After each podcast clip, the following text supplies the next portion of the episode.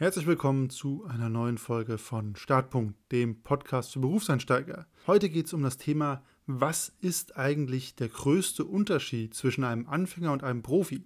Und ich habe eine ganz einfache Antwort auf diese Frage, nämlich der Anfänger versucht auf alles Antworten zu geben und der Profi stellt zu allem Fragen, um zu verstehen. Das ist etwas, das habe ich auch am Anfang selber festgestellt an mir als Berufseinsteiger, man nimmt ganz häufig viele Aussagen für bare Münze, man weiß nicht, was man nicht weiß, und das resultiert darin, dass man keine Nachfragen stellt.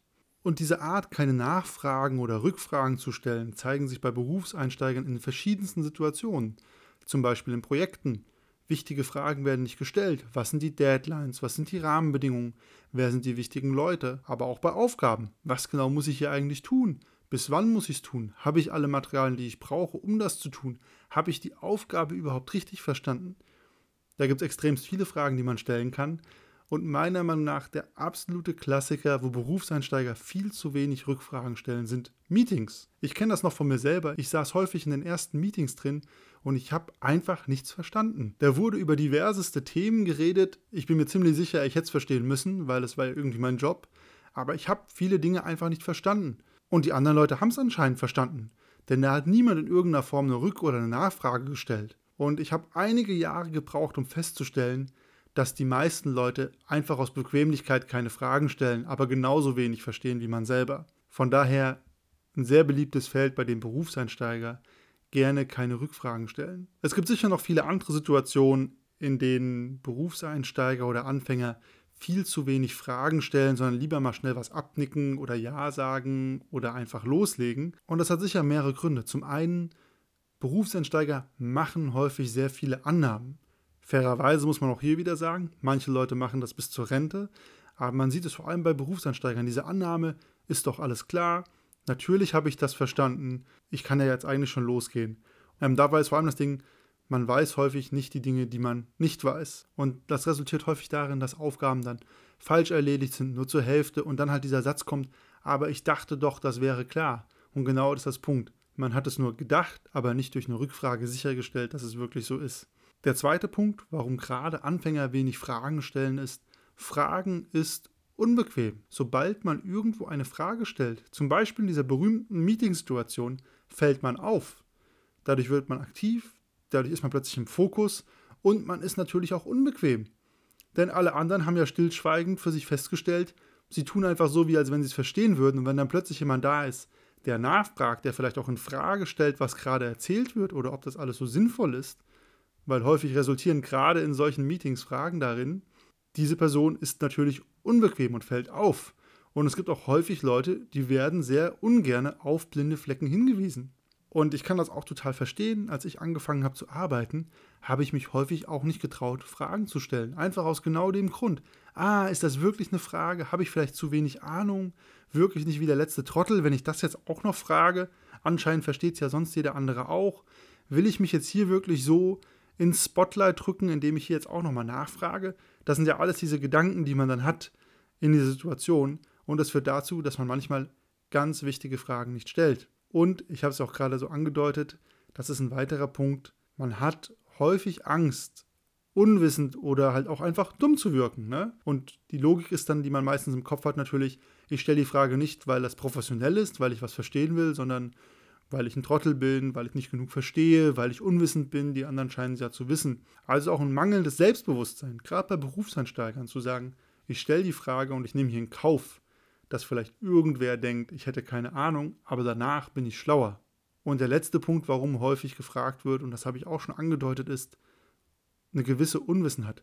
Man weiß nicht, was man eigentlich fragen muss. Und das ist ja auch der große Unterschied zum Profi. Der hat schon viele Situationen gesehen und der hat wahrscheinlich eine mentale Checkliste an Punkten, die für ihn geklärt sein müssen, bevor er ungefähr das Gefühl hat, er weiß alle wichtigen Sachen. Und die Konsequenz aus all diesen Aspekten ist, dass man Annahmen hat, dass Fragen unbequem sind, dass man vielleicht Angst hat, unwissend oder dumm zu wirken und dass man am Ende des Tages gar nicht weiß, was man alles fragen muss. Das resultiert häufig in ganz vielen Missverständnissen und unklaren Punkten, was mit einer simplen Frage geklärt gewesen wäre. Wie ist denn die Deadline? Ach, bis dann und dann. Wen muss ich dann informieren? Ach, diese und jene Person. Was soll denn alles in die Präsentation rein? Wo finde ich denn die wichtigen Materialien? Wie läuft denn dieser Prozess ab? Und so weiter. Es gibt natürlich immer unzählige Fragen, die man stellen kann. Aber die Konsequenz ist ganz klar, wenn diese nicht gestellt werden, dann hast du Missverständnisse, unklare Punkte und am Ende des Tages wird es dazu führen, dass du deine Aufgabe wahrscheinlich immer nicht 100% zur Zufriedenheit aller Beteiligten erledigst.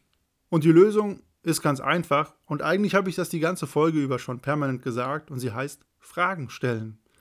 Und das habe ich vor allem in meinen ersten Berufsjahren festgestellt.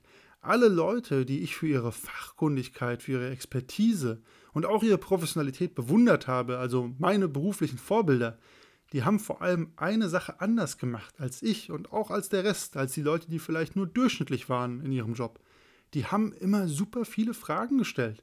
Da kommt jemand an und sagt, okay, führ das Projekt durch, mach mir diese Präsentation oder kümmere dich um dieses oder jenes. Und anstatt dass die einfach Ja sagen und alles abnicken, stellen die Rückfragen und versuchen dadurch sicherzustellen, dass beide Seiten alles richtig verstehen. Und wenn du Angst hast, dass Fragen dazu führt, dass du dumm wirkst oder unwissend, habe ich genau drei Punkte, die dem widersprechen. Und zwar zum einen, wer Fragen stellt, wirkt sehr aktiv.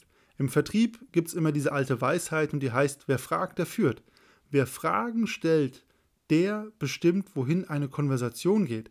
Das heißt, wenn du in diesem berühmten Meeting vom Anfang Fragen stellst und nachfragst, dann bist du derjenige, der auch die Richtung dieses Meetings bestimmt. Und das ist nicht zu unterschätzen. Das heißt, auch über Fragen kannst du eine Situation, eine Konversation lenken. Aber, und das ist mir hier der wichtige Punkt, durch Fragen gestaltest du ganz aktiv die Situation und findest heraus, was passiert. Und du wirkst auf keinen Fall dumm.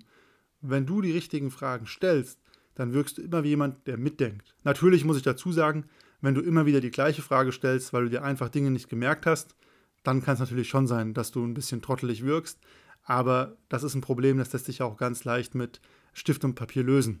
Der zweite Punkt, warum Fragen immer wichtig sind, Fragen decken eiskalt blinde Flecken auf. Und da muss es auch manchmal gar nicht schlecht sein, dieselbe Frage nochmal zu stellen. Vielleicht hat dich vor einer Woche ein anderer Kollege gestellt, die Situation hat sich geändert und jetzt stellt sich raus, man muss sich die Frage nochmal stellen. Von daher, hab keine Hemmung, eine Frage zu stellen, wenn du denkst, sie ist berechtigt.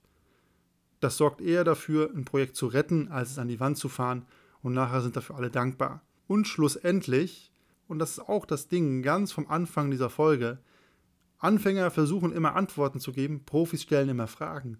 Denn wenn du fragst, dann müssen andere Leute denken, was dir wiederum Zeit zum Nachdenken gibt. Das heißt, dadurch verlagerst du auch teilweise im Gespräch die Arbeitslast ein bisschen. Wenn dir jemand einfach einen Auftrag gibt und dir eine Arbeitsanweisung hinwirft, du dann aber Fragen stellst, dann muss die andere Person darüber nachdenken, was sie dir da eigentlich als Aufgabe gibt und was genau sie von dir will. Und während die Person darüber nachdenkt und dir eine Antwort gibt, hast du Zeit zum Nachdenken, ob du schon alle wichtigen Antworten hast, damit du die Aufgabe erfüllen kannst oder ob dir noch was fehlt. Ich persönlich habe für mich ein System entwickelt, wie ich mit Fragen umgehe im beruflichen Umfeld. Und zwar habe ich zwei Sachen. Ich habe zum einen feste Checkfragen, wenn es ein bekanntes Problem gibt. Das heißt, ich habe so eine für mich persönlich eine Fragenliste entwickelt, zum Beispiel, wenn ein Projekt startet. Da gibt es ein paar Fragen, die stelle ich jedes Mal, weil ich weiß, das sind meine Fragen, die muss ich stellen, um ganz grundsätzlich alle Infos zu haben, damit ich ein Projekt starten kann. Das ist jetzt ganz klassischer Beratungskontext eigentlich. Und so meine Checkfragen sind zum Beispiel, wer ist mein Ansprechpartner, wer sind die wichtigen Stakeholder, was ist der grundsätzliche Scope, das heißt der Umfang des Projekts, bis wann sollen erste Ergebnisse da sein, was ist das Budget, etc. etc. Es gibt sicher auch andere Fragenlisten. Ich denke nur an einen Arzt, wenn jemand in den OP kommt oder in den Emergency Room, die haben ja auch eine Fragen-Checkliste. Ne? Stimmt die Atmung noch? Welchen Puls haben wir? Etc. Also wir sehen feste Checkfragenlisten für bekannte Probleme und Situationen.